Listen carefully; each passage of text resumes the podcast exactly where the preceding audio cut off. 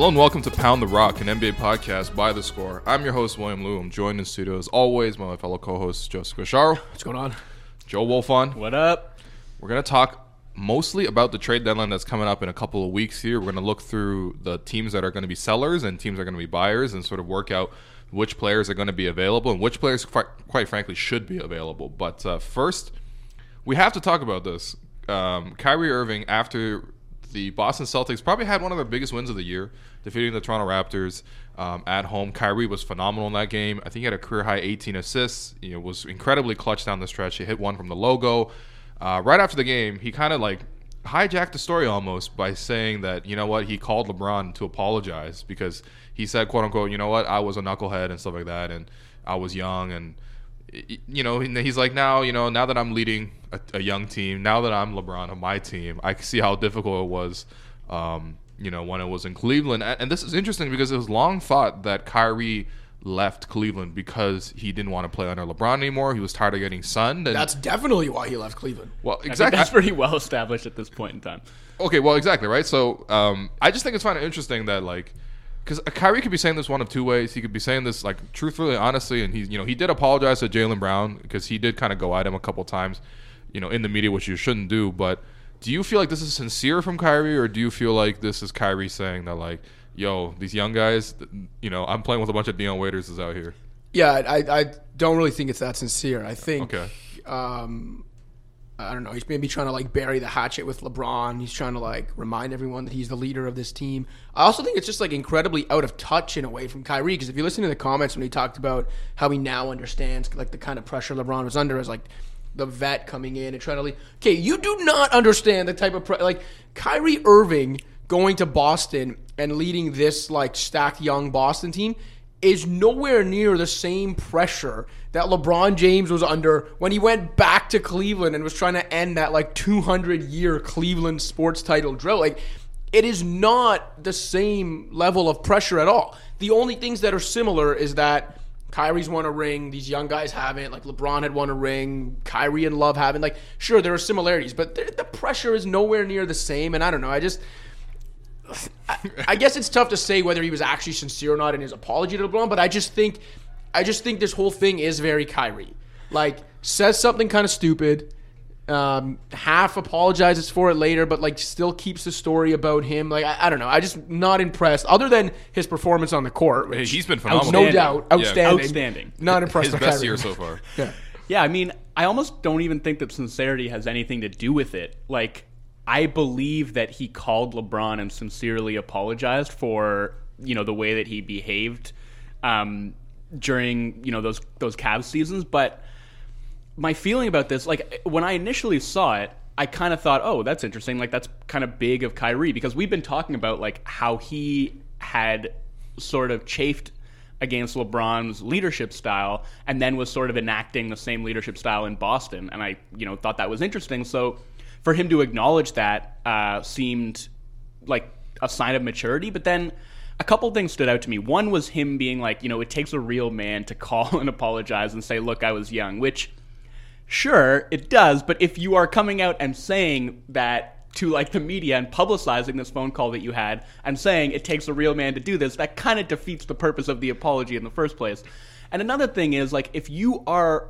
one of these players on the Celtics that Kyrie has publicly excoriated all season long and you see him coming out and saying you know, I called LeBron and was like, well, man, you know, I'm sorry. I didn't realize how hard it is to do this, to like try and whip a team into shape. Like, does that make you feel any better about, really. about anything? Like, it's kind of just another way of throwing his teammates under the bus. And like, yeah, I get like he's trying to figure out how to be a leader and how to get this team to where it needs to be.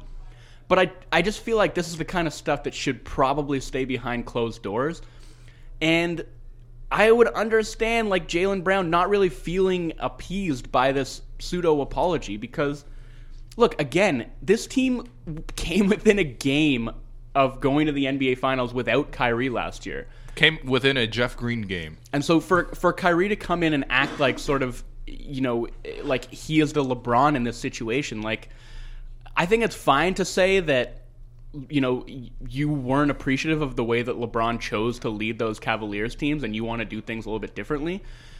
but to instead say, "Oh, I didn't realize how hard this was to do." Like, I'm sorry, LeBron. Like, I I recognize that now. Is sort of almost sending like the opposite message. And Kyrie's not on LeBron's level. LeBron's like one of the two best players of all time, and I feel like that kind of gives you a little bit of liberty to do things in your own way, uh, in the way that I don't think Kyrie has necessarily earned. Yeah, I, I look. I just think the whole situation of Boston has been awkward because I think those young guys, like, obviously gain a lot of confidence from that finals run, and it's like, man, you know, Kyrie, like when Kyrie, you know, you you do all that without Kyrie, and then Kyrie comes back in the room and he's like, you know, telling everyone to do this and that. And it's just like people don't want to hear that, you know, and that's where I think that's a situation where that's different from what LeBron had in Cleveland, right? Because like when LeBron got to Cleveland, like Cleveland was not doing anything. Kyrie was good.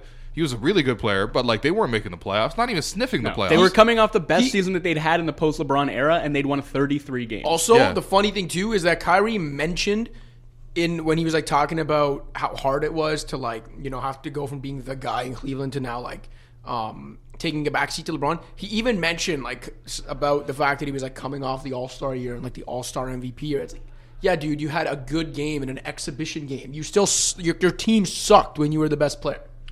Yeah, I mean, you know, I would get gas too if I cooked uh, Brandon Knight like that in the in the Rising Stars game. But I mean, no, but seriously though, like it, it was just a different situation. So for like, I, I understand which ways Kyrie relates to LeBron, but I also think this is one another one of the situations where Kyrie sort of like almost like stepping outside of his boundaries. Like, come on, man. Like, it's, it's just it's not exactly the same situation. Really, what Kyrie should have done was just have more patience with the younger guys because look. It has been a frustrating year, and none of it's really on Kyrie in terms of on the court, right? He's playing a lot better defensively. His playmaking is a lot better, and this is in a year where the Celtics really haven't had that many great performances out of their team. Horford's having a down year because of injuries. Hayward's obviously not back yet, although he's really turned the corner a little bit. Um, and a lot of these other guys, Rozier, um, Brown, they haven't really been the guys that were in the playoffs. But like for you as a leader in that situation, you have to just make them understand, like, hey, we got to buy into this bigger vision. We have so much talent in this team. We all have to buy in, and that's something you got to do behind closed doors and not in front of the media over and over again. You know what I mean? Now it's a story again. Yeah, I mean, like I, I'll say, I understand the frustration. If you look up and down that Celtics roster, a team that you know most prognosticators expected to come out of the East, and that still might be the case. Look, there's a, a lot of season left to play, but uh, like beyond Kyrie and Marcus Morris and maybe Marcus Smart, I feel like every player on that roster is disappointed in some way, shape, or form.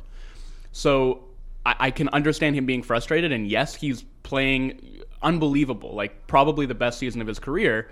Um, but him sort of publicly trying to make his way through this sort of uh, conflict of self and try and figure out how to be a leader, like basically in public, is like I don't think doing a service to his teammates, who I'm sure are like going through those same kind of struggles, trying to figure out who they are as players and like trying to figure out why they haven't kind of had the season that they expected to have. So I think that's been damaging. Um, but I, I don't think it's like irreparable. I just think that they have to start figuring this stuff out, um, like you said, behind closed doors and not like sort of performatively come out and figure out what different ways he can find to throw his teammates under the bus. You know what they need to find out behind closed doors? And I'm not like, if I was Kyrie Irving's teammate, I would need to like sit him down and be like, look, man, you've kind of gone back and forth on this. I need to know right now if you think the earth is flat. I'm not, yo, I need, I'm not even kidding, man. If I was Kyrie Irving's teammate, I would be like, I need you to tell me right now to my face, do you or do you not believe the earth is flat? And if the answer to that question is yes, I'm never listening to a thing you say. I don't care. I don't care how good you are. I don't care that you're the best player on this team. Keep doing what you're doing on the court quote unquote lead us and we'll see where we go. But I'm not listening to you ever again. If you tell me to my face right now the earth is flat. For some reason, I'm envisioning uh, the guy who's sitting down Kyrie is Guerschon Yabusele with his. Uh, I think he's his hair is blonde right now. Yeah. it was Yeah. like pink a while ago too. I don't know. Anyway, um, it, it also was really funny that right after this, the immediate like media reaction was like, "Wow, what Kyrie's a free agent. What if he signs with LeBron in in uh, in Los Angeles?" And it's like. Any single person that has any tangential relationship with LeBron whatsoever just automatically goes to Los Angeles because that's that's how that's how it works for sure. Anyway, um, never mind the fact that he he left them in the first place. But uh, let's move on and talk about the trade deadline. There's a couple of teams um, that should be sellers. Let's go through those first. Let's look at the players that might be available and then sort of match them with a couple of buyers. Um, you know later on in the podcast. But uh, let's start with the tanking teams. I think we can agree that Cleveland, Chicago, New York, Phoenix, and Atlanta, as of right now, are the teams that are completely tanking, and they're pretty much going to sell any pieces of value. Do you guys agree or disagree with that? I definitely agree, but I don't see a trade out there really that makes sense. I, I don't think anybody is going to trade for Kevin Love. I, he hasn't played. You know, obviously his contract situation is going to make it difficult to trade him to a bunch of teams, uh, and I, just find it hard to come up with a team that's going to want to take on that money, given all the uncertainties surrounding.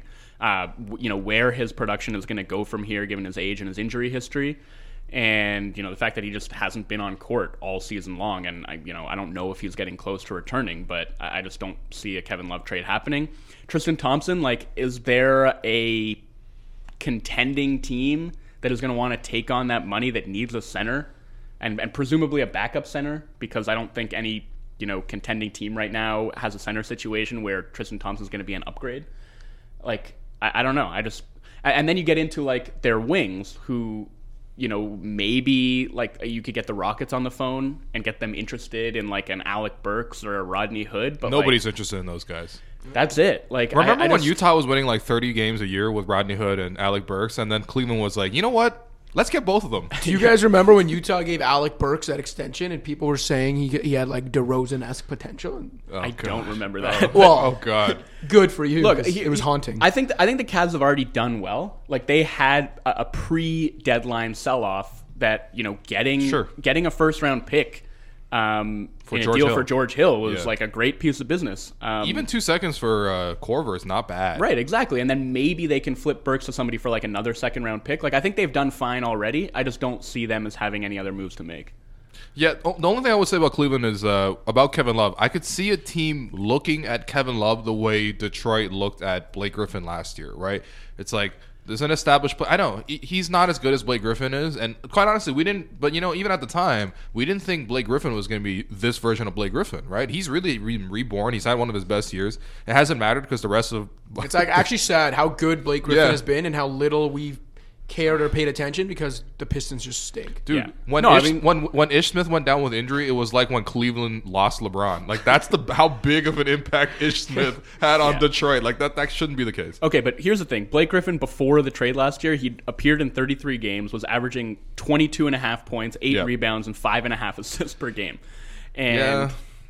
like We don't he- even know if Kevin Love can do that on a Fisher Price court right now because he's not. He's like not healthy. Like yeah. Kevin and- Love is a very expensive uh, Banana And- Republic or listen, I'm a big Kevin Model. Love fan. I I think if if you know Kevin Love's healthy, even at this stage of his career, the guy's still an All Star caliber talent. It's just can you In make that gamble? Yeah, in the East, can you make that gamble? But you know, not know. Like I don't know. Maybe has he been held out longer than he needed needs to because the Cavs are shopping him? I don't like. We don't know. No, if they were shopping him, they'd want Right, him so to get then- reps. Like they'd want teams to see him. so play. there you go. Like, I, uh, so is he worth the risk? Yeah, no, he's played four games and he shot 32% from the field in those four games. Like I just yeah. This you know what you're right. This could be an offseason buy. No one's buying him right now. Integrate him into the season and getting him healthy.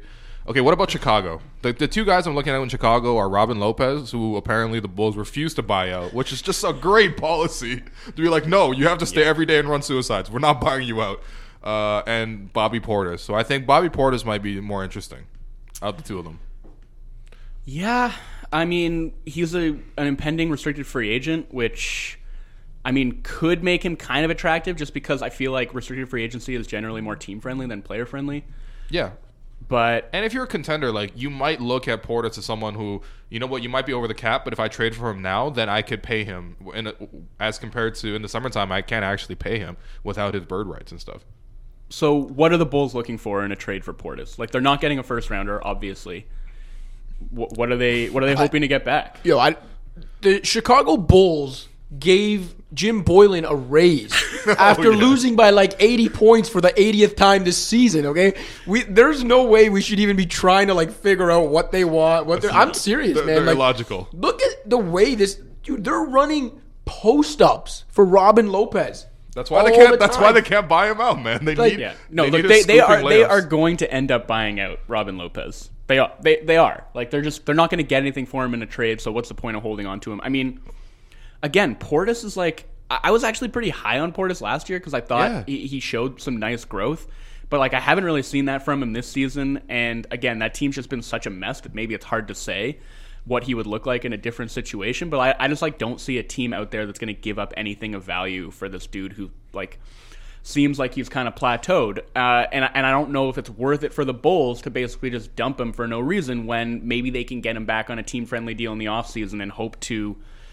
I don't know, keep developing into developing him into like a useful rotation player. Um, I, I just I don't see a deal out there. Let me give you this deal.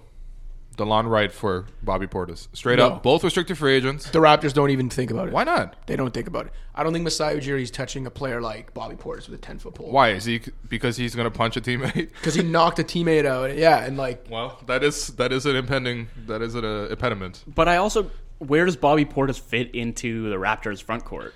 It's just a backup big man, man. They're playing a lot of Greg Monroe right now. yeah, but that's only because like Greg Monroe is this team's what fourth big man. Like he's only playing because Valanciunas is hurt. Like, I- Yeah, it's not like DeLon Wright's playing that big of a deal for the Raptors. Yeah, but like I think like, like, their tenth Like where, where are you going to find minutes for Bobby Portis on a team with Valanciunas, Serge Ibaka playing the way he is, Pascal mm-hmm. Siakam, OG Anunoby when he's healthy playing some like small ball Right. big like not only that, but the Raptors bench is already pretty light on playmaking, and if you swap out DeLon Wright for Bobby Portis, who's a non-playmaker, I just I don't think things get any better there for that second unit. So I- I'm just saying, most of the time, Norman Powell can make more plays than DeLon Wright can. I think we should move on. I, I, don't, right. I don't think Bobby Portis is worth spending this much time talking about. All right, fair enough. Uh, New York. You got Mudiay, who's having a, a bit of a breakout year. I, I, I don't know, maybe. I, it's, I don't trust anybody's numbers on the Knicks, to be honest. I don't think anyone takes them seriously. Vonleh's having a nice year. Courtney Lee, obviously an established vet uh, with a bit of long term money. Hezonja, and maybe even a guy like Luke Kornet, who I think Knicks fans have really gravitated to because he just reminds them of Kristaps because he is seven foot tall and he is shooting threes. But Yeah, uh, that's about the only similarity. that's that's that's it, really. no, but I do think the fourth Zeller. his ability to pick and pop makes him at least like a viable trade option for a lot of teams who I, I think Okay. could use a stretch big man. Like he might be their most honestly. Vonleh is the guy who I think they might actually be able to get something for, and I think there are a lot of teams who should be looking to trade for Noah Vonleh because Apparently, Philly's interested. yeah, that makes perfect sense to me. Philly, like OKC, I think there are a lot of teams that could use a guy like that who a I think has turned into like a very solid defender. Um, can guard four, can guard fours or fives. Um, has like grown into a very solid rim protector and is shooting threes at like Yeah. a, a pretty decent clip right now. So I think that's a guy who could help a playoff team uh, in a lot of different ways. And DeLon Wright for Noah Von. No. um, no, but I think I actually think that's a good fit in Philly. That's- The, okay, the yeah. shame is that, like, uh, in normal circumstances, a guy like Vonleh, who's breaking out a little bit in New York on this like rebuilding team, who's headed towards I think restricted free agency, um, a guy like that would be like considered part of the future, right? It's like, oh, like, this guy seems to be developing nicely. Like we're a young rebuilding team. Let's keep him in the fold. See what the number we can bring him back at. But it just doesn't fit in New York because they've got these grand plans, right, in free agency to like Oh, yeah, sign yeah. one or two max players, and so they just kind of can't afford to have these free agents that are going to have cap hold in the summer. But there's also a lot of overlap there between him and Chris Kristaps, right? Like I think But if you had like Vonleh as like a third big Mm-hmm. on like a young up and like I think that's like a nice piece to have. It just yeah. yeah. So that I mean, I mean again, I think it'll just come down to like if they can get you know a decent piece for him, whether that's like they're not going to get a first rounder, but maybe they get a couple of seconds or maybe they get uh, like another prospect back in return.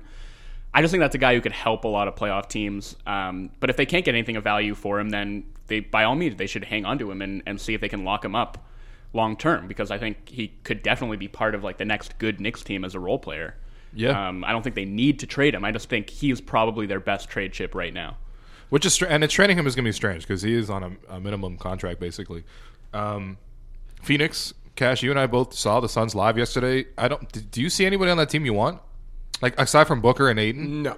Um, although I will say I'm like interested. So T.J. Warren has always been like he's put up numbers for a couple of years now, and he's it seems like the obvious assumption is that it's just empty calories. Yeah. Um, I don't know. Like I- I'm kind of interested to see what he'd look like with a reduced role on a good team because like there are certain things he does. Like he, Yeah, he like, was actually somewhat decent defensively. Yeah, like he's, He's somewhat Pascal. decent Pascal had 10 defensively, and he's like, like just physically, he's versatile defensively. He can shoot from Yeah. time. Like, Okay. I think there's usefulness there. I just, I don't know. It, it's hard to pinpoint when, when most most of it is empty calories.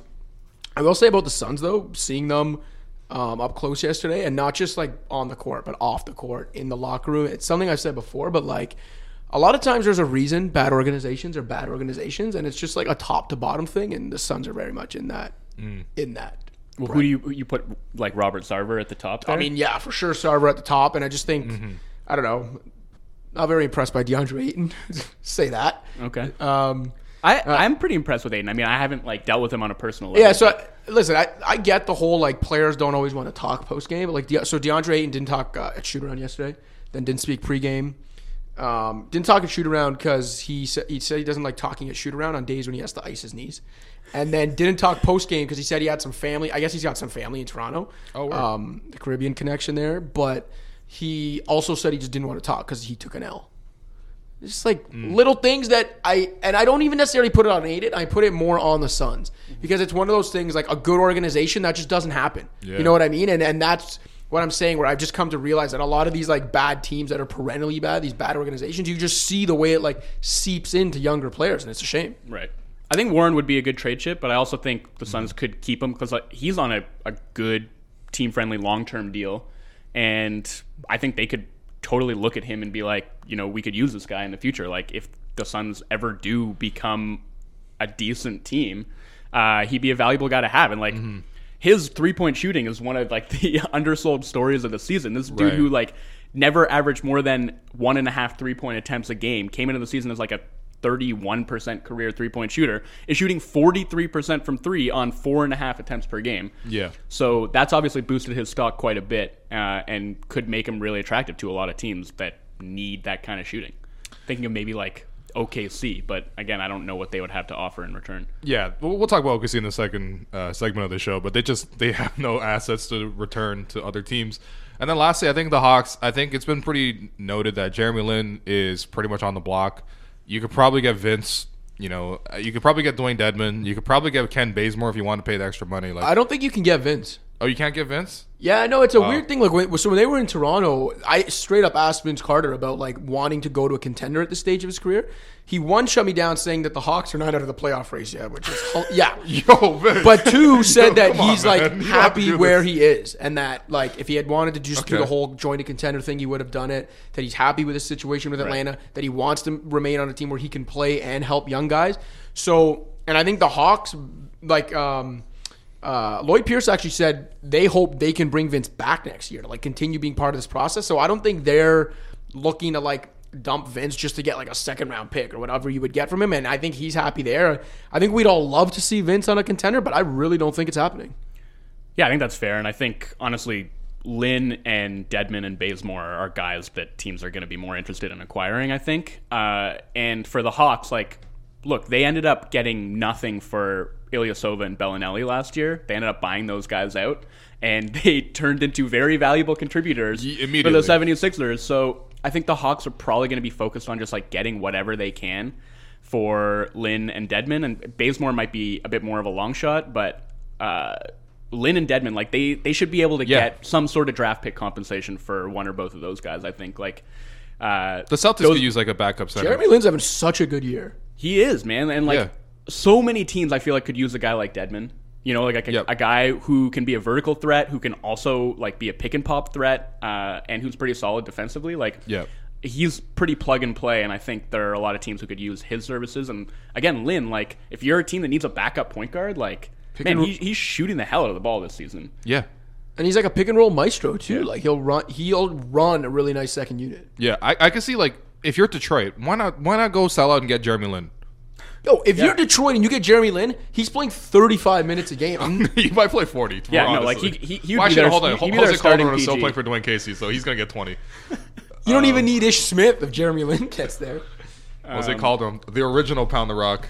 Um, okay, let's talk about teams that are going to blow it up, all right? So that at least we think should blow it up. But I think it might be a little bit unlikely. And the teams that I'm looking at are the Grizzlies, the Pistons, and, you know, the Wolves, the Heat, and the Magic are also on the list, and even the Mavericks. And Mavericks is not blowing it up. You're not like selling everyone off, but like you may see this as an opportunity to sell because you know They just have a bunch of vets on expiring deals who Yeah. are probably not going to be there next season. So And they have they their their pick is top five protected. So if they tank now, it's not too late. It's not that late to get out of that commitment. I think it's too late for them to get a top five pick, but I think that's fine. I think they should just be gearing everything toward building a team around Doncic. Hmm. They don't need to make the playoffs this season. Like if they can get anything for those guys, for Matthews, Barnes, uh, DeAndre, like why not try and get it now? The, the thing, this Dennis Smith thing, Yeah, is, that's is confusing to me, right? Because So he's him- not going to travel with the team, by the way, on the upcoming road trip. Yeah, He's and not upset. going to? He's not, and apparently his agent called in sick for him. yeah, that's that's, That's incredible. That's bad. Yeah, I mean, in the words of Kyrie Irving, it takes a real man to call your organization and tell them you're not going to come to shoot around. to shoot around. Um, but it's just like I, I don't know what they're going to be able to get for him because I'm thinking about it this way: like if they if they're looking for pieces that can fit around Doncic, in theory. Dennis Smith is that kind of a guy. Like the, the mm-hmm. issue with him to me is like he's not a good enough playmaker to be a pure point and he doesn't really have the size to like match up with twos. So the Mavericks are kind of like a perfect fit for him because you have a guy in Doncic who gives you like the positional versatility because basically he can run the offense. Dennis Smith can play off the ball while also guarding opposing point guards. Like it's a good situation for him. And he's shooting the ball way better this year now that he's like doesn't have the ball in his hands as often. Like he's shooting 37% from 3 because he's getting way more catch and shoot and less like three pointers off the dribble. Um, so I guess maybe it's just a personality thing where they don't feel like they're going to make it work. But if you're another team and you see like Dennis Smith can't make it work in Dallas, where he should theoretically be a perfect fit, why are you giving up anything of value to get him? Yeah, the Well, weird thing Phoenix too- exists, so The weird thing too is that, um, by all reports, like him and Doncic are pretty tight off the court. Like they live in the same apartment build, like building complex, and they've been bonding since the summer. So they play Fortnite together. yeah, like they, they don't seem to be. Uh, Maybe like, it's a Carlisle thing. yeah, It, but it but probably is. I think like, to your point too, probably Jay. Everything you were saying about Smith is like what kind of everyone expected. Like, like he'd thrive off the ball. He's shooting the ball better. Like it, it looks like it should work. Yep. And the fact that him or his agent or both or whatever like seem to think he needs to be somewhere where he's like the ball dominant guy, like I think it's a pretty risky proposition. Like he's got a chance to be part of something pretty cool, like up and coming in Dallas, and be a big part of it too with Doncic. And yeah, I don't know, like Yeah, well, that's the thing where you wonder who's sort of driving Who's pulling this strings. conversation. Like, is it the team that's leaking these rumors? Uh, you know, is it his camp that's amb- angling for a trade? Like, who who is sort of driving uh, this narrative? I, I don't really know, but um, I You would think, assume it's from his camp, right? Because he is. well, the team uh, said yesterday, away. I think that they want to keep him. Like they're, That's- I mean, obviously, I don't think his that's like- camp leaked that he had his agent call him sick, but Okay, that part probably not. But I mean, like the fact that he's staying away from the team is probably an indication that he wants to leave. But Right. also, I mean, that is every team who is about to trade a player always says, "Oh, we want to make it work with him because it's just it's it's leverage, it's leverage." Um, what? Okay, so what about the Grizzlies? Um, this this is a tough thing, right? Because we're gonna talk about this. There's a common theme with all these franchises, but like it's a team that like you know, there's not a lot of fans coming to the games anyway. But if you get rid of guys like Marc Gasol and Mike Conley, who are like Memphis citizens at this point, right? They have not played for any other team. Marc Gasol went to high school in Memphis and stuff like that. If you trade those guys, you might lose the franchise. You know what I mean? yeah, but then what's the- relocate back to Vancouver. Yeah, but for real, what's the alternative? Like to me, I was I know like Joe, you were kind of higher on the Grizzlies than we were coming into the season. For me, it wasn't even necessarily like being down on Conley and Gasol, and I even like Jaren Jackson. But I don't know. I just I look at this team and I think it's kind of been proven. But even when they're healthy in the Western Conference, they're just not good enough anymore. Um, And if and they're now, healthy, it's a big if. And now Gasol is starting to slow down again, just like he did last season. Not sure if it's just like him indifference and not caring as much because they're sliding out of the playoff race. But so okay, eh, on one hand, you trade them and you lose a bunch of fans that you're probably already losing anyway, based on the way the team's performing. But like, what's the alternative? You let both of them play out their contracts like see their values diminish over the next couple of years and then eventually lose them for nothing or sell them off for less than you could trade them for now like then the fans are going to leave anyway because you're going to be bad for a longer period of time. So I, I they definitely should not be making these decisions based on how much, how attached fans are to Conley and Gasol because like it's over guys. Sorry to tell you. I'd probably keep Conley, but I'd definitely look into moving Gasol. Yeah, it's just it's another one of those situations where it's like I don't know if they can even get enough for Gasol to make it worth their while to trade him. and fair. and that goes back to what you were saying. It's like if you're not going to get an asset that helps you pivot into a rebuild, then is it really worth it to trade this beloved franchise icon who can at least keep you like somewhat relevant and not terrible? Like the only thing with that is how badly do they want to keep their pick this year, which is top eight protected. You know, trading one of those guys, I feel like would pretty much assure that they would get to keep that pick. But as it is, I think they have a decent chance of like getting a top eight pick. They're not that far off. Um, so yeah, I, I don't know. They're they're in a tricky situation. I think you could you could put together some interesting Mike Conley trades if they were willing to deal him Right. and and that is more interesting to me than the Gasol thing, just because I don't think that anybody is is giving you anything for for Gasol at this point. So. Just uh, Grizzlies have the seventh worst record in the league right now. Oh, so there you go. Like you know, they can they can ride this out, keep their pick, uh, and roll it over and see if they can make another run at it next year. But yeah, I mean, like Gasol's fall off just from where he was at the start of the season is really really concerning, and. I, I- I think they just missed the boat on that man. Like they missed their window to trade him and, and Yeah, like get did. anything back. So uh, they're kind of stuck right now, as I see it. Um, what about a team like uh, the Wolves? Right. Um, they have pieces that I think now that there's like this new sort of regime in place and things like oh, kind of new. I don't really know, but you know, you could maybe get something of value for Derrick Rose, although I think he's probably the main attraction in, in Minnesota right now. And then like Jeff Teague. I'm sure fans would love to trade him. I, I don't know which teams are taking him on, or even a guy like Taj Gibson. That's probably the guy that's probably most soluble, or even like an Anthony Tolliver type. Like What about Derrick Rose? He- I, Derrick Rose just, I don't know if Minnesota wants to get rid of Derrick Rose just because he literally actually pulls in fans still, and like, So Okay, but now that Thibs is not there anymore, mm, yeah, yeah, yeah. honestly, and given the fact that he he is so cheap and you know is on an expiring deal, like he might be their best trade asset. Yeah, I think the Wolves. It's the perfect segue into like the next few teams we're going to talk about because I think they're all in a similar boat. Where like, I think it would be prudent for all these teams to explore trades like that are future minded. But I think all of these teams, rightly or wrongly, believe they're in the play. Like, think they should be gunning for the playoffs this year and are going to be gunning for the playoffs this year. Minnesota, like chief among them. Glenn Taylor, Scott Layden. na- I, I think they see this as we're going, like we're trying to make the playoffs. Um, they only got two home games, two home playoff games out of the Thibodeau era after all the money they spent on it. Like they want to make the playoffs, and I don't think they're going to be trading any of these vets, even though they should. They're not going to. Like they're still only, and it's easy for us to say they should just sell out. Like they're what two games out of a playoff spot right now. Yeah, but in in the West, like with all the teams they're competing for, like Agreed. those two games are not really two games. They you should know? definitely be selling guys off. I'm just saying if you're in their position and you're drinking your own Kool Aid Right. and you're like, you know, we're only two games out. We've kind of tread water since the Butler trade. Towns looks good again. Wiggins is now good once every three nights instead of once every four nights. Like things are in the. But I, I just like I don't think that trading Derrick Rose is necessarily going to torpedo that team either. Like I I think they I can don't know, still- man. That Derrick Rose is really important to this team at this point, which He is has been, but I kind of sad. But you know, it is what it is. The way I see it, like if if they can get something for Rose and or Teague, they should do it. Like they should just be tearing it down around Towns, Covington, and Saric. Like those to me are the guys that you build around. Wow. And obviously Wiggins, just because you know they're stuck with him and like they got to get whatever they can out of him as long as he's on that contract. But like around the margins, like I think Tyus Jones needs to be getting more burn. Like he's injured right now, but you know if you clear one of those point guards out of the way, um, then I think that makes sense. And, and I think you just got to start thinking like a little bit more like a couple years down the road, right? Like they're not going to be competitive for the next couple years with the team they have now.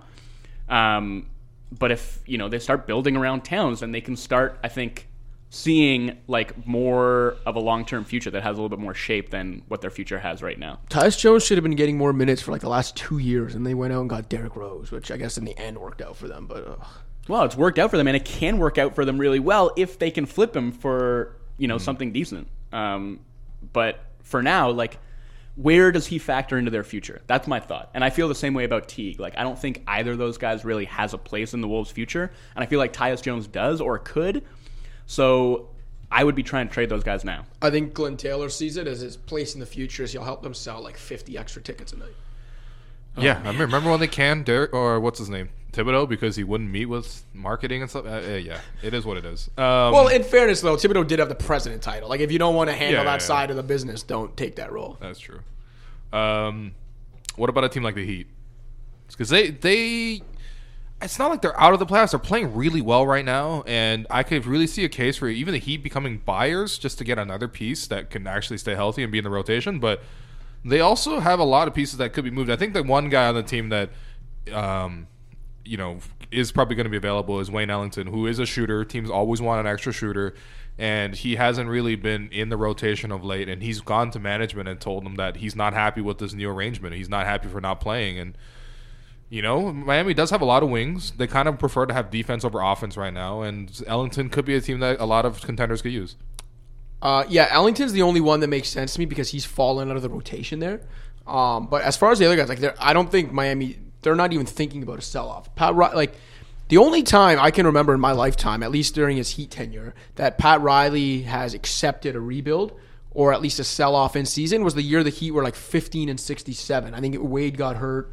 They ended right. up drafting Beasley that year, right. and that year they just seemed Worth like it. they accepted their fate. But it was because it was so far gone; they had no other choice to. Well, if they the also Heat, spent a couple of years just sort of like hoarding cap space, and that's what I was going to say. And then, but even those two years, they because of Wade's brilliance, they were still a playoff team. They still won yeah. 45 games each year, and then even the year that they they traded Marion to Toronto to get Jermaine O'Neal's expiring to make room for those guys. It, they still were able to stay competitive. Like they've only truly tanked once. And again, it's because they were so far gone. Like if they're hovering around 500, which they are, if they're in like that bottom half of this disgusting East playoff race, which it's they're going to so be, nasty. Pat Riley is not selling off anyone. Well, it doesn't have to be a total tank job, though. I feel like they might just want to try and get a little bit leaner going forward, and they have all these contracts on their books that are bogging them down. And like, I don't know if there's going to be any kind of market for James Johnson or like Tyler Johnson. um, or like Kelly Olynyk, I think could be a really interesting trade candidate. Like sure. he's somebody who could help a lot of different teams. Like maybe if they can just get off of one or two of those salaries, suddenly they have a little bit more financial wiggle room, and then their future doesn't look so doom and gloom the way that it does now. Just because I feel like they're going to be mediocre for the next four years as things stand. Um, another guy I was thinking like like maybe Goran Dragic. Now they kind of like handed point guard duties to Justice Winslow. Winslow looks great in this point and, um, Dragic has this knee injury. He hasn't played for a while, and he's not really expected back. I don't think until after the All Star break. But I don't know, man. A team that's kind of desperate for point guard help maybe tries to buy low on him. Oh, I can't wait for Detroit to think they got the next Reggie Jackson. The worst thing that probably happened in the Heat was them like accidentally on purpose being semi-competitive in the years following LeBron's departure because if they oh 100 that, if, that 30 and 11 run that led to yeah. them handing out all these when, like 4-year 52 million dollar contracts that summer and they had the worst record in the league at the midway they were 11 and 30 like if yeah. if they end up with a good pick that year if they keep the rebuild and then say go into this summer with a decent young nucleus and maximum even for one max player who in this room doesn't think the Heat get one max player when there's like ten of them available this summer? It's my like they'd get one hands down. They just would have got one. Yeah. And yeah. instead they're stuck with this. And we didn't even talk about Dion Waiters. Um, and then finally the Magic. I mean, the Magic are very interesting because I think Terrence Ross is probably available, and it depends on which teams really value Terrence Ross like that. He is having a nice year. Um, Vucevic is probably going to make the All Star team, and you know, hundred percent. And you know, Joe, you wrote about this whole topic of whether or not they should trade or not trade Vooch. But even a guy like Aaron Gordon could be potentially on the market, and it really just all depends on how Orlando sees itself. Do they want to gear up for another two or three years of tanking, or do they want to sort of retain all their assets and try to build? I have sort of come around to thinking that they should keep Vooch and sort of try and build around him for the next few years until those young guys kind of come into their own because right now, I, I just think they're so far away, and I still really believe in Jonathan Isaac, especially. I think he has a chance to be really good. I, I just think he's at least a couple of years away from being a meaningful impact player, and like in the meantime, they can be pretty decent. They just need to get some kind of playmakers. Like they need a point guard so so badly. And if they get that, then I feel like suddenly they might start to look like an actual playoff team. And I think Vucevic has been so good. He's 28, squarely in his prime. I don't know what kind of market there's going to be for him this summer, just because the center market is so saturated that they might be able to keep him on, you know, a team-friendly deal. I don't know if it's worth it for them to trade him right now when they've been so bad for so long and like actually have a chance to make a playoff run this year. I feel like that's what they're going to value more than anything. Um, so yeah, but then again, like I don't know how they're going to acquire that point guard, and maybe trading Aaron Gordon is the way that they do that. Um, but I don't think Terrence Ross is going to get them a point guard in return. Like I think they, they can maybe flip Ross for like a pick or like a long shot prospect. Um, but I don't know. It's just hard. It's, it's hard to see like how they're going to maneuver this thing and, and rebalance their roster because right now their problem is their front court is just so log jammed and they they don't have any playmaking. It's crazy.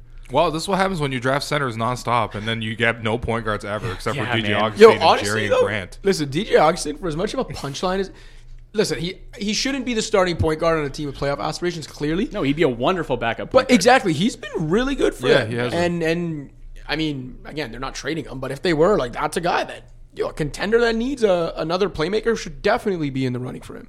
Yeah. Um, okay, I think that mostly does it for in terms of the sellers. We're going to take a quick break. We're going to come back, and we're going to match some of these players that we talk about uh, to some buyers around the NBA. Hey, listeners, a friendly reminder to rate, review, and subscribe to Pound the Rock on iTunes, SoundCloud, and Stitcher. We also urge you to check out our other shows on the Scores Podcast Network. For baseball fans, there's Expand the Zone, Sweeper Keeper, covers the world of soccer, and there's the Fantasy Football Podcast with Justin Boone.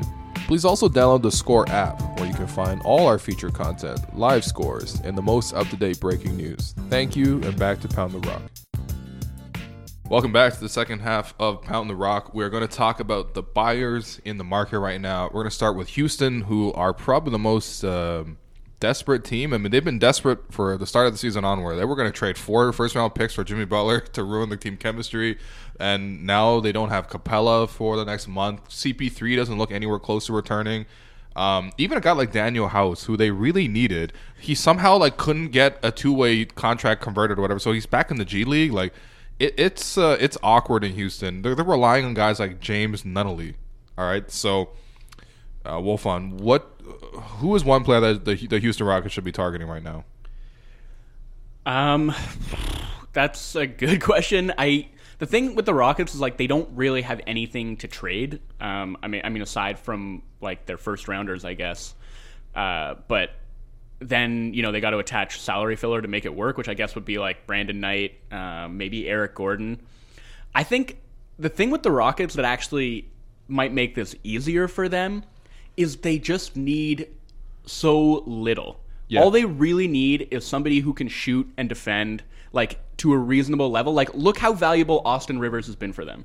And that's a guy they just Yeah. plucked off the buyout market, right? Like this is a team, you know, we're talking about those Cavs guys like, you know, Rodney Hood or Alec Burks. Like the Rockets could use a guy like that. And they wouldn't have to give up a whole lot to get them. Like they just need more warm bodies right now. And all they really need is guys to spot up around Harden and he can basically do the rest.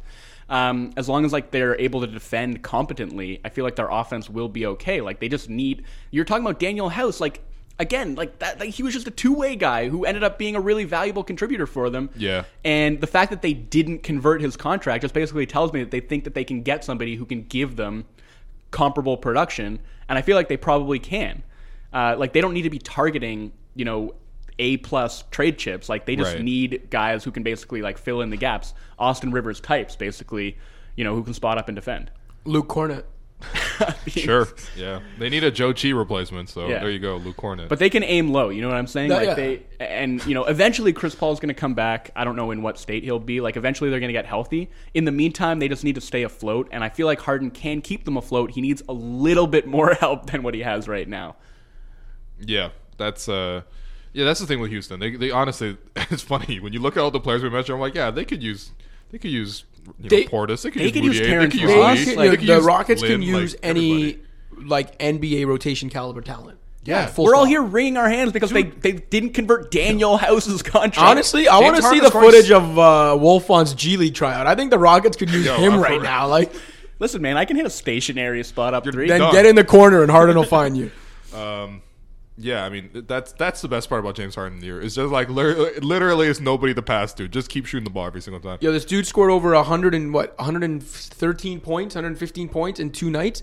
He was assisted on zero of those points. Yeah, that's just one of the wildest stats of Well, the he was- NBA season so far, man. It's it's actually ridiculous. He what, was what he's doing assisted right now. by the referees. All right, um, the Philadelphia 76ers. Uh, Infowars over here. They could. I mean, they could really use a couple of pieces here. Um, who would you be looking at if you are Elton Brand and company? Noah Vonleh, I think. I mean, you guys mentioned him as like a guy that would fit. I think they could use him. I think he would also replace some of like the front court depth they lost um, when they got rid of Saric and even Covington, who sometimes played like a small ball four in some lineups. Anyone who can they who they can get who would be like an upgrade on Mike Muscala, I think would be a good addition for them. Yeah. And they to me are the team that's like maybe most likely to make a deal just because they have a need. Uh, they're in win now mode and they have a bunch of trade pieces that they can move. I mean, Markelle Fultz is the obvious one that we haven't talked about him in a while. I don't know where he is or how close he is to getting back on the court. Uh, but then they have Wilson Chandler's expiring contract to use as salary filler. They have that 2021 uh, Miami Heat pick if they want to get ambitious. Um, but again, like they can afford to kind of aim a little bit lower, and, and Dewayne Dedmon would really help them. Vonleh would really help them. Olynyk would really help them. Taj Gibson. Eh, Gibson, I don't know, just because he doesn't give them that floor spacing that I feel like they need. Uh, And you could hit an open jumper on the baseline. I, I think they would probably prefer like JaMychal Green actually on Okay, Memphis yeah. would be an Yeah, interesting that's- guy that's for a them nice to target. Uh, and then if they wanted to go for like a three and D wing, like y- you know maybe the Wizards are going to be willing to like flip Ariza again. Um, No, remember Ted Leonsis literally came out and was like, I'm, I'm not tanking, guys. Just straight up not tanking. well, I'll let Ernie run this thing into the ground for 15 more years, but Tank, we have too much pride for that. um, so maybe not Ariza, but like Wes Matthews maybe. We hit our quota for uh, cash wizard slander out of nowhere. Too. I'm out, guys. It was a good podcast. Um, sorry, what? Who was last name? Forget it. All right.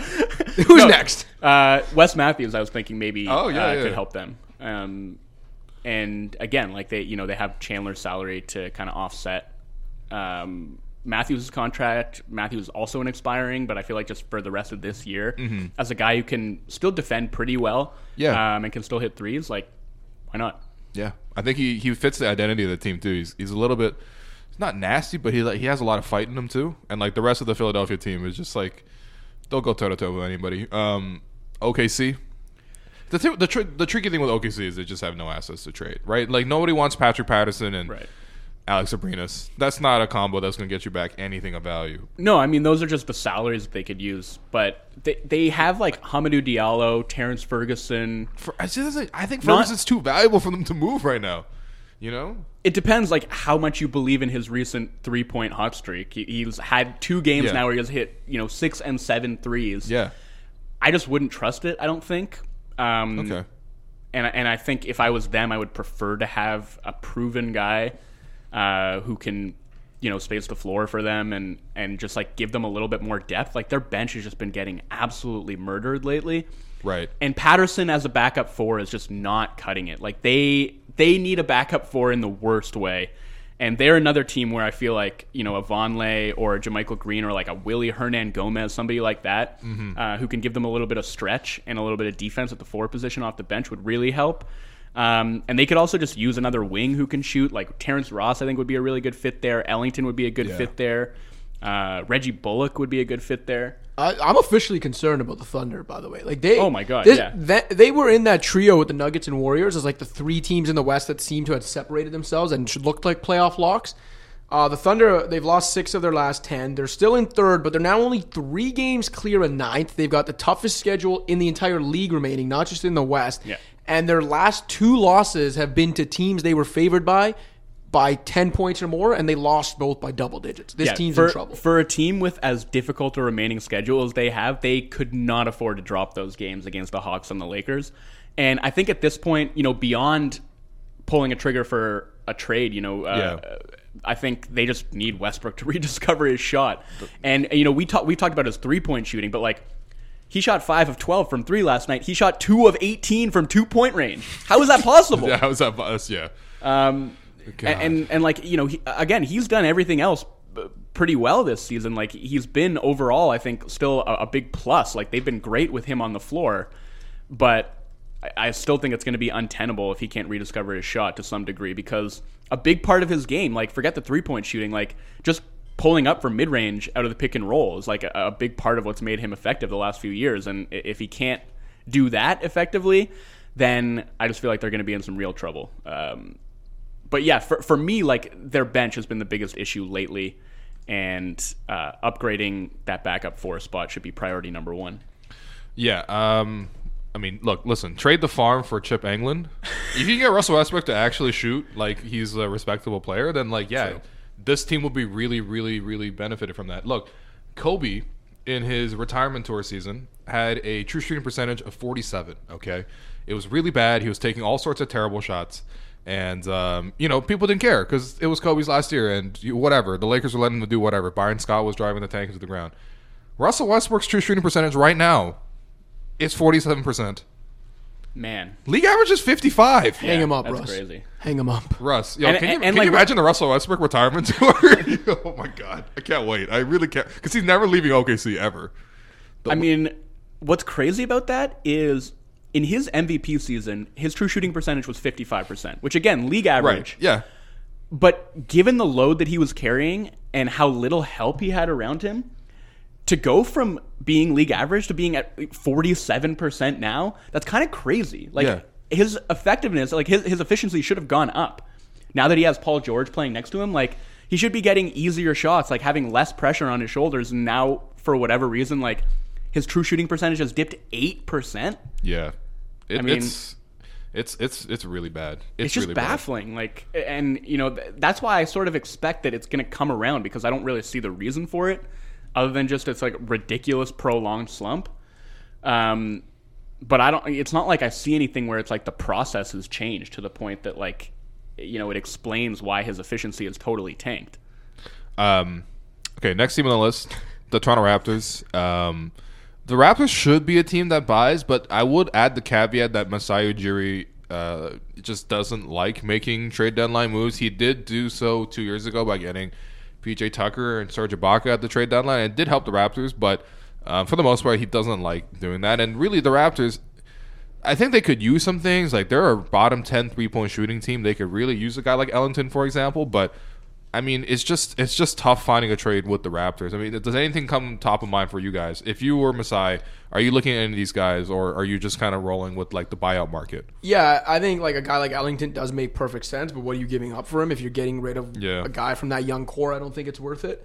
Uh, I do think the buy- I think this more than any year in Raptors history is when the buyout market does make sense. You hope a shooter, and it doesn't have to be like a big name. Like even it doesn't even have to be a guy as good as Wayne Ellington. It's like a shooter comes available on the market, and you just plug him in, and he might play eight minutes a night. He might not play at all some nights, but like we've seen time and time again that like championship teams just have those guys kind of kicking around on the roster, and the Raptors really never haven't. Um, I think this is the year to go get one. i think low key they could also use another big like a Dedmon Yeah. um, just because How much do you trust Ibaka? I, How hungry are you? I, I'm I've come around on trusting Ibaka just because As long as Lowry's on the floor.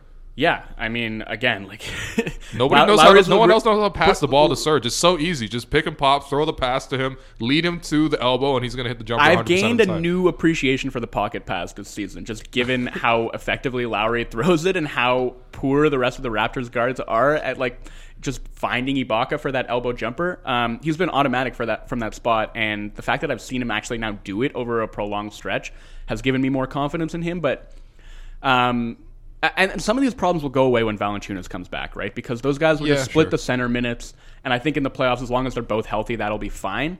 But in the meantime, they're too reliant on Greg Monroe, and if they could get another guy to basically take over that third uh, bench big role, Bobby Portis. Not Bobby Portis, but like I, I like Dedmon for them, Okay. you know, or somebody like that, um, because yeah, I, I don't think they want to be relying on Greg Monroe come playoff time. So I also just kind of like the idea of the Raptors having another defensively solid big man, right? Like JV is situational. Monroe is just can't guard anybody.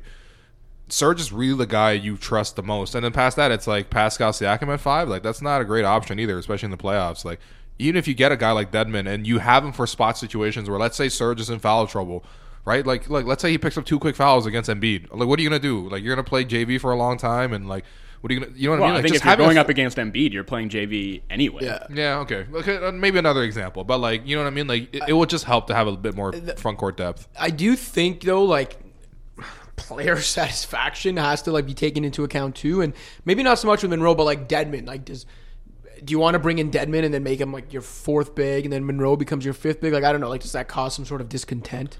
Yeah. Yeah, I don't know. I mean, look, the, the Raptors have a lot of versatility, and so I'm not too concerned about this. That's why I'm saying it's like uh, it would be a nice bonus, but um, like against Milwaukee, say they can afford to downsize and play Siakam Oh, yeah, at center, for sure. you know, and against the Sixers, I think they can manage with JV out there banging bodies with Embiid. He's had a lot of success doing that in the past, and against Boston, you Yeah. know, Serge Ibaka's been really good against Boston this season. Like, I, I think they have a lot of options and a lot of flexibility there that they'll probably be okay. It's just a question of them being healthy. Um, and they've really missed JV. Uh, so Yeah.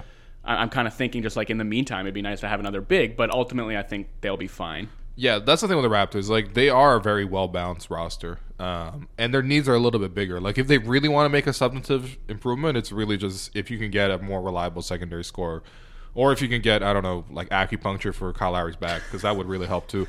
Um, let's wrap up with the Lakers, who uh, again, as we know, the Lakers are getting every single player in the NBA. So you know, take your pick. Chances are, I think they're going to get a Ariza and call it a day. Um, you know what? I'll, this kind of takes away from a future segment, but we'll just throw Carmelo Anthony beside the Lakers' name. Not that they need him, but uh, Sam Amick reporting that the Lakers, the most likely landing spot for Carmelo Anthony, who is expected to join a team before the trade deadline. You think LeBron saw Michael Beasley check into the game with the wrong shorts on and was like, "Yo, I don't know, we, we need Melo, man." And LeBron was like, "Look, if nothing else, Carmelo Anthony is a professional. he will not do this." oh god. Um, yeah, I mean, there's I don't see a, a move for the Lakers to make really, and I've sort of cooled on this idea. Like, I, I, I mean, I like the idea of them trying to trade for Beal or Vucevic. I just don't think those guys are actually going to be available. I mean, they It's- will it be. really for, does seem like they're holding their assets for AD. Like Right. if they're gonna make a big trade like that, this really does seem like AD's the guy. Yeah, which I mean, I'm kind of skeptical just because you know their young guys have not really played themselves into that conversation as being trade chips for AD. Mm-hmm. But I just the the sense I get is like the Lakers are going to keep their powder dry, Yeah. and they're not going to make a trade unless it's for a huge difference maker, and so you know the difference makers that I think could conceivably be available, like Vucevic would be one, and maybe Beal would be another. I just I don't think it's I don't think they're going to do it. So I, I think the Lakers more or less stand pat unless they make like a really underwhelming move. Uh, and maybe Ellington's the kind of guy they bring in, but like, um, They had Ellington before, remember that? Did they? Yeah, he was on like those Robert Sacre teams. You got to be a real Laker fan to Man, to have watched Robert those Sacre teams. might be the worst player in the history of the NBA. Uh, Great, great bench celebrations though. Yeah, Yeah, seriously. great guy. Yeah, definitely. Um, and then we're gonna finish the list with the Pacers, which uh, Joe Wolfond definitely put on this list by himself here. The Indiana Pacers. What are the Pacers getting before the trade deadline? I feel like Tyreke's been disappointing from them. He has, and I think what the Pacers really need is just like one more high end offensive initiator. We said this coming into the offseason. I guess that was supposed to be Tyreke. It was supposed to be Tyreke, and he's just unfortunately had such a poor season. And like I don't, yeah, he looks checked out. Like I don't know. Like he- Yeah, I'm- well, he's, he's always know- been like a low key kind of guy. But I don't like, know if it's checked out, but like he's never been a great finisher at the rim, but he has been miserable finishing at the rim this year.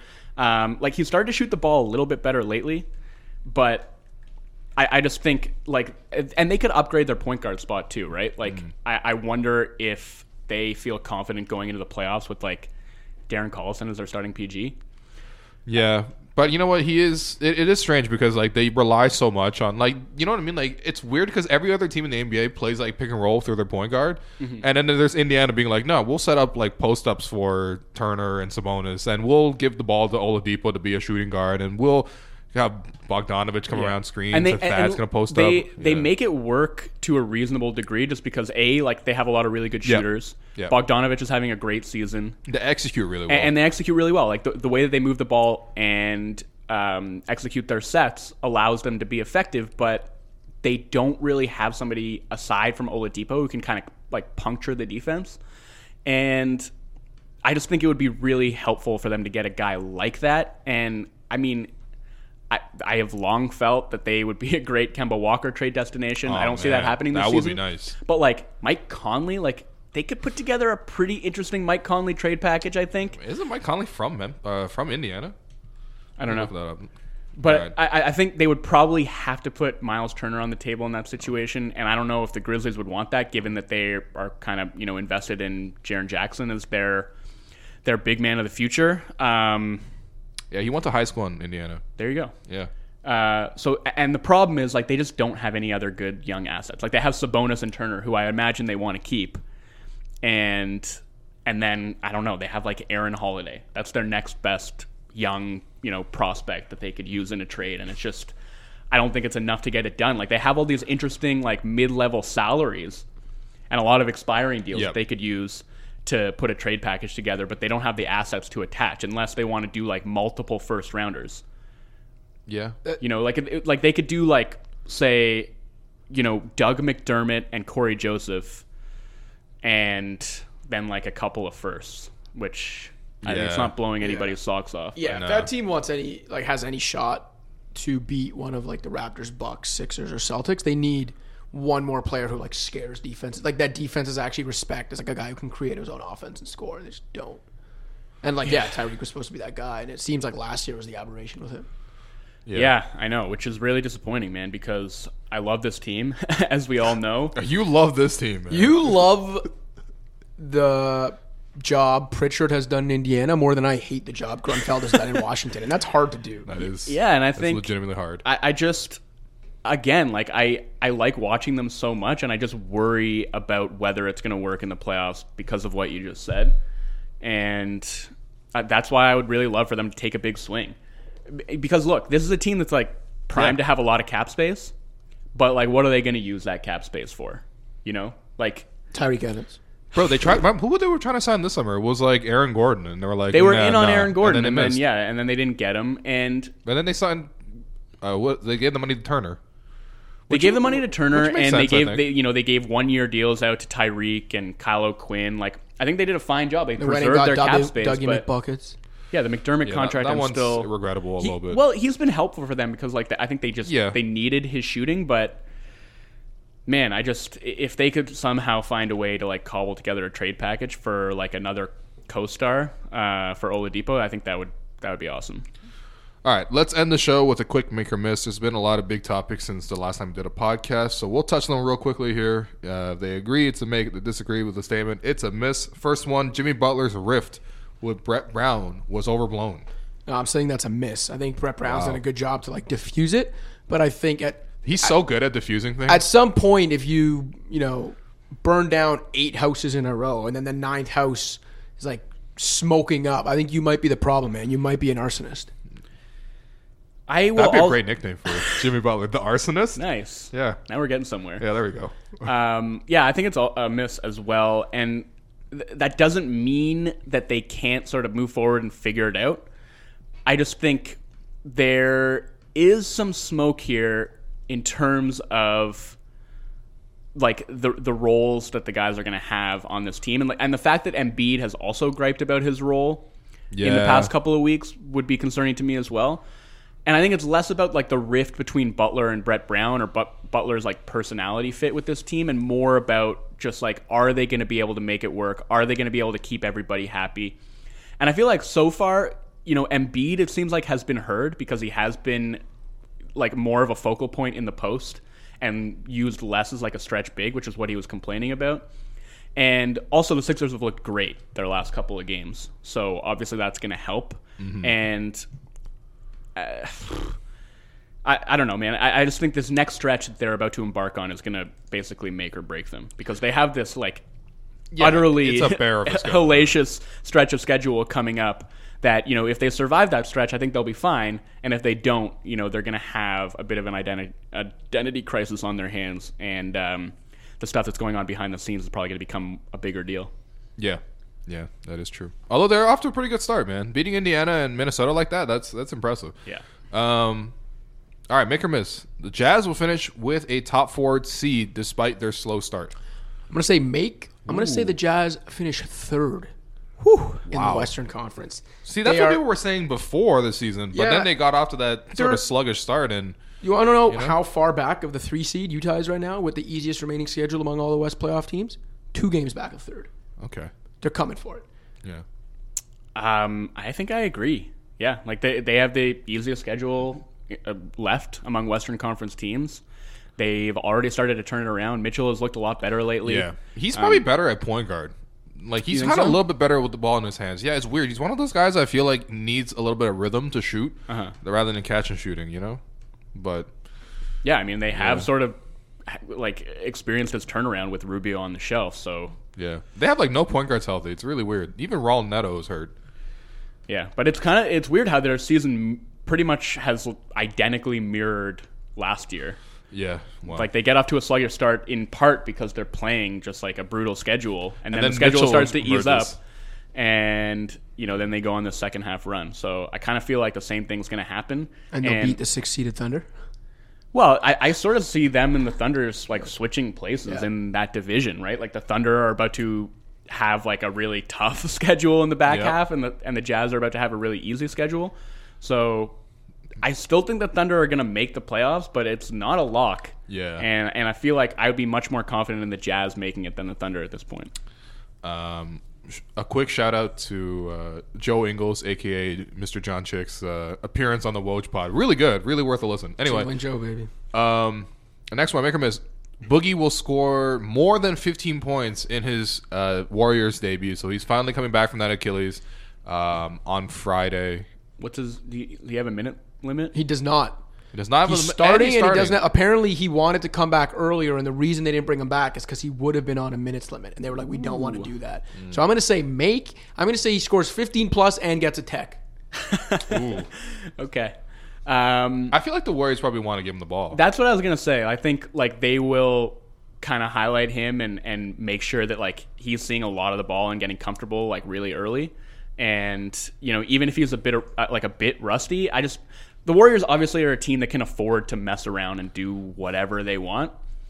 Like they might just come down the floor and give Boogie a post touch, you know, twelve possessions in a row just to try and get him going. yeah. Yeah. Uh, And he's playing the Clippers. Like Uh, yeah, the Clippers gonna have like w- unless they're gonna put Boban out there. yeah, Boban, Gortat, they'll all get their shots. Yeah. they'll- like Harrell will try to like jump on his back at one point, Yeah. but it's not going to work. They'll they'll abuse them. This is a good matchup. This is a good matchup. Um, next one, Harden will keep the Rockets in the playoffs chase. I, and by that I mean in a playoff spot while CP3 and Capela recover. Yeah, I'm saying that's a make. I think He's got to score like 50 points a game, literally, and he's actually doing it. Uh, yeah, he might be capable of doing it. Wow. Um, this roster is pretty trash without those two guys. Like Gordon's finally back and hopefully can shoot the ball again. Mm-hmm. Chris Paul, if he's even fifty percent of peak Chris Paul, like they, they should they'll be back sooner than later. It's the Capela injury is the one that hurts. I, Harden's gonna have like a huge burden, but he'll do it. They're not falling out of the playoffs.